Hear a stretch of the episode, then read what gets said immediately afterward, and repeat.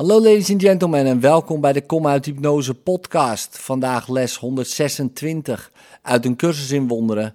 Al wat ik geef is aan mezelf gegeven.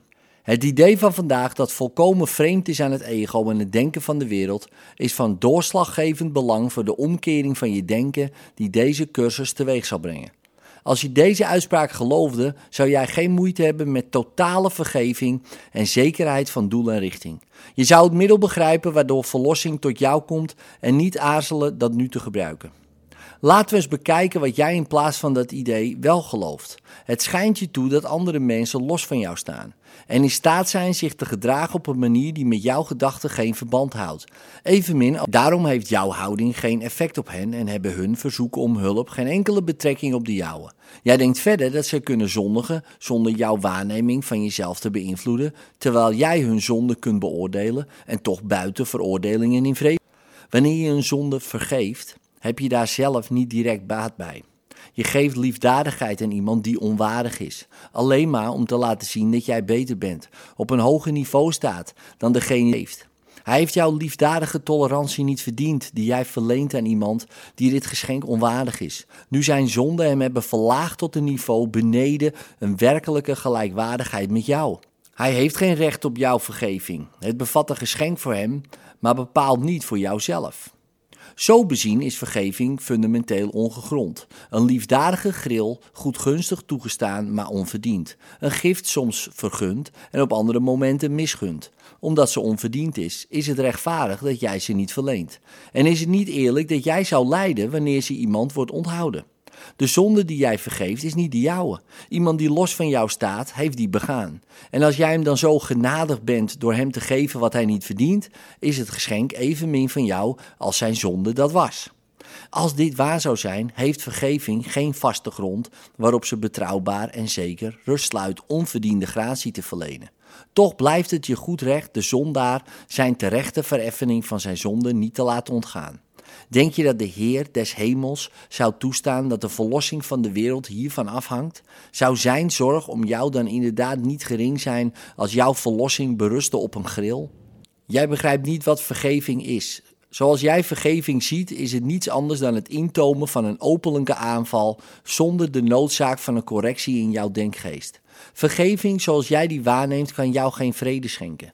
Ze is geen middel om jou te bevrijden van wat jij ziet in iemand anders dan jezelf. Ze heeft niet de kracht je weer bewust te maken van jouw eenheid met Hem. Ze is niet wat God bedoeld heeft dat ze voor jou zou zijn.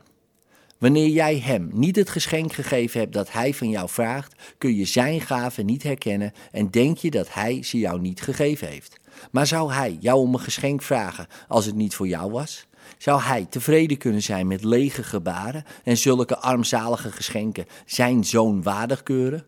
Verlossing is een beter geschenk dan dit. En ware vergeving als middel waarmee het wordt verkregen, moet de denkgeest die geeft wel genezen, omdat geven ontvangen is. Wat onontvangen blijft, werd niet gegeven, maar wat gegeven is, moet ontvangen zijn. Vandaag proberen we de waarheid te begrijpen dat gever en ontvanger dezelfde zijn. Je zult hulp nodig hebben om dit betekenis te verlenen, omdat het zo wezensvreemd is aan de gedachte waaraan jij bent gewend. Maar de hulp die jij nodig hebt is voorhanden.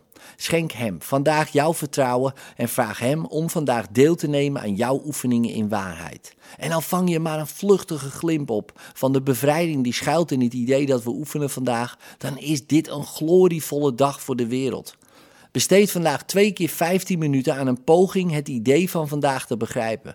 Dit is de gedachte waardoor vergeving haar passende plaats in je prioriteiten inneemt. Dit is de gedachte die in je denkgeest elke belemmering voor wat vergeving betekent zal wegnemen en jou zal doen beseffen welke waarde ze voor jou heeft.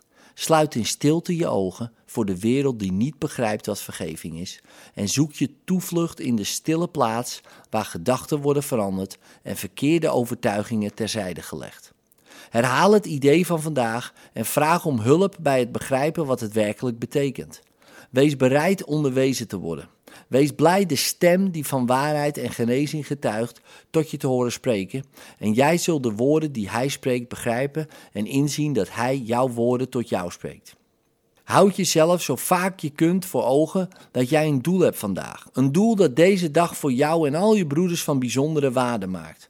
Laat je denkgeest dit doel niet langdurig vergeten, maar zeg tegen jezelf: Al wat ik geef is aan mezelf gegeven.